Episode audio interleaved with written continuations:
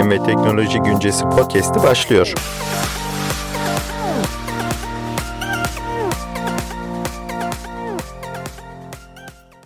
Bilim ve Teknoloji Güncesi'nin bu bölümünde Dünya'dan Mars'a, Salda'dan Cezero'ya diyeceğiz.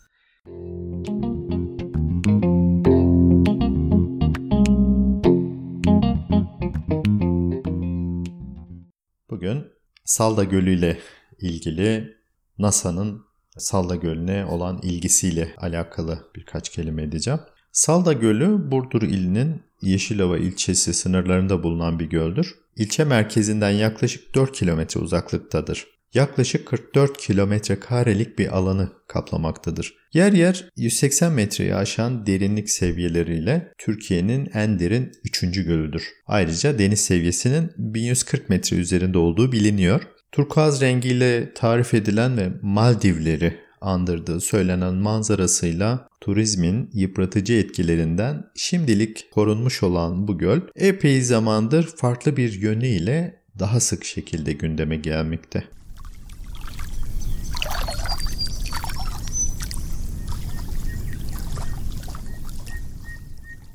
Bu arada bir parantez açarsak Salda Gölü'nün su özelliği açısından magnezyum içermesi ve bu magnezyumun da göldeki mikroorganizmalar tarafından parlak beyaz renkte hidromanyezit haline çevrilerek mikroorganizma kolonilerinin birikimiyle stramatolitleri oluşturmasından da bahsedilmelidir. Stramatolitler göl içinde su yüzeyinden 5 ila 8 metrelik yükselen adacıklar oluşturmuştur. Bu hidromanyezit kökenli stramatolitler gölün sahil kısmına da çökelir ve sahilin küçük taş ve kumlarını beyaza boyar. Mars'ta da bu gölün ve çevresindeki yüzey oluşumlarının benzeri yapılarla karşılaşmanın mümkün olduğu bir yerden bahsediliyordu. Salda Gölü'nün adının konuyla ilgili bilim insanları tarafından yıllardır Mars gezegeni ile birlikte anılmasının da asıl nedeni bu. Mars gezegeninden detaylı yüzey fotoğrafları gelmeye başladığından beri Mars'ta tespit edilen benzer görünümleri bir zamanlar bir göl ve içerisinde var olması muhtemel mikroorganizmaların olabileceğine dair ihtimal üzerinden değerlendirmek mümkündü. Peki Mars'taki hangi oluşum Salda Gölü ile benzerlik taşıyordu?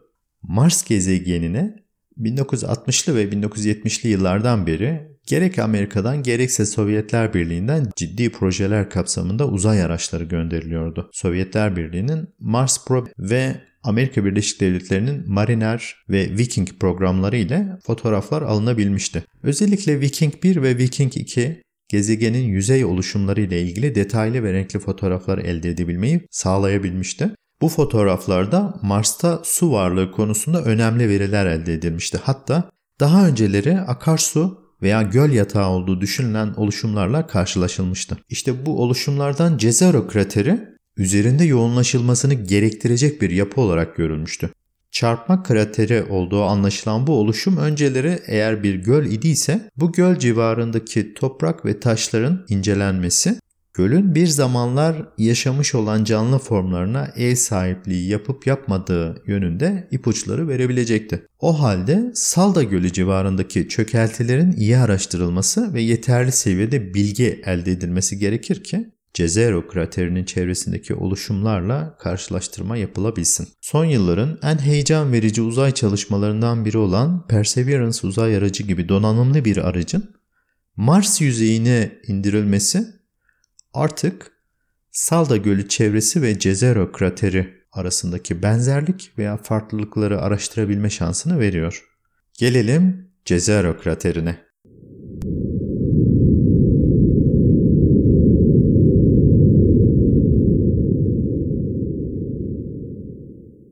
Mars'ta bulunan ve 49 kilometrelik çapı olan bir kraterdir bu.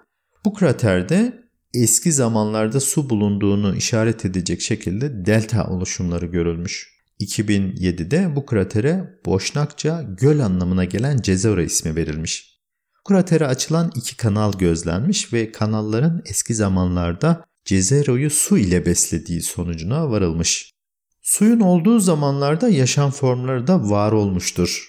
Bakış açısıyla Cezero'nun bu mikroorganizmalara ortam sağlamış olabileceği varsayılıyor.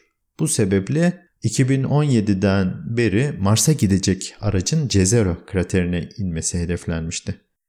Perseverance keşif aracı 17 Temmuz 2020'de fırlatılmış, 18 Şubat 2021'de de Jezero kraterine iniş yapmıştı. Perseverance'ın bölgedeki muhtemel yaşam geçmişine dair yerinde araştırmalar yapmasının yanı sıra dünyaya ulaştırılmak üzere Mars toprağından örnek toplaması planlanmıştı.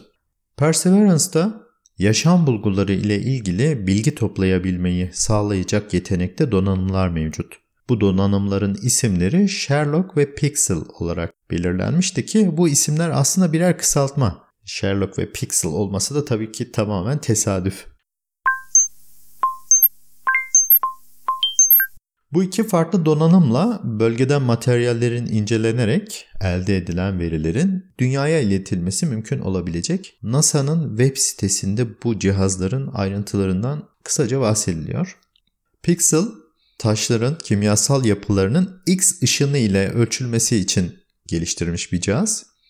Bu cihazın adlandırılması X ışını spektrometresi adı verilen bir birim nedeniyle Pixel olarak şekillendirilmiş. Kimyasal elementleri küçük bir ölçekte dahi tanımlayabiliyor Pixel. Ayrıca kaya ve toprak yapıların süper yakın çekim fotoğraflarını yapabilecek bir kameraya sahip. Bir buz tanesi kadar küçük yapı seviyelerine odaklanarak bu yapıların özelliklerini görebilmek gibi bir yeteneği var. Bu donanımla birlikte bilim insanlarının Mars'taki geçmiş mikroorganizma yaşamına dair bulguları arayabilme yeteneği elde edilmiş oluyor. Gelelim Sherlock'a. Yaşanabilir ortamların organik ve kimyasallar için Raman saçılımı ve ışıması ile taranması şeklindeki teknik terimlerin baş harflerinin kısaltılmasıyla elde edilmiş bir isim. Robotik kola monte edilen Sherlock, sulu ortamlar tarafından değiştirilen ve geçmiş mikrobiyal yaşamın işaretleri olabilecek organik ve mineral yapıların aranması için kameralar içeriyor. Spektrometreler ve bir lazer kullanıyor. Sherlock siyah beyaz bağlam kamerasına ek olarak kaya taneleri ve yüzey dokularının yakın çekim görüntülerini almak için renkli bir kamera olan Watson tarafından da destekleniyor. Neyse Salda Gölü konusuna tekrar dönecek olursak konuyla ilgili çalışma yapan bilim insanları NASA'nın resmi web sayfasında Türkiye'nin güneybatısındaki bir gölün Mars'taki bir çarpma krateriyle çok fazla ortak yanı olduğunu düşünmeyebilirsiniz. Ancak iki havza benzer mineraloji ve jeoloji içeriyor. Aslında Salda Gölü bir zamanlar bir göle sahip olduğu düşünülen Cezero kraterinde bulunanlara benzer karbon mineralleri ve deltalar içeren dünyada bilinen tek göldür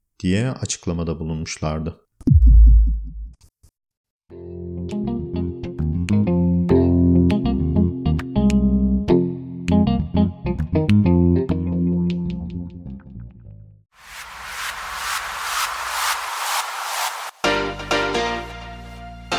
Bilim ve Teknoloji Güncesi podcast'ini iTunes, Spotify ve Google Podcast üzerinden dinleyebilirsiniz.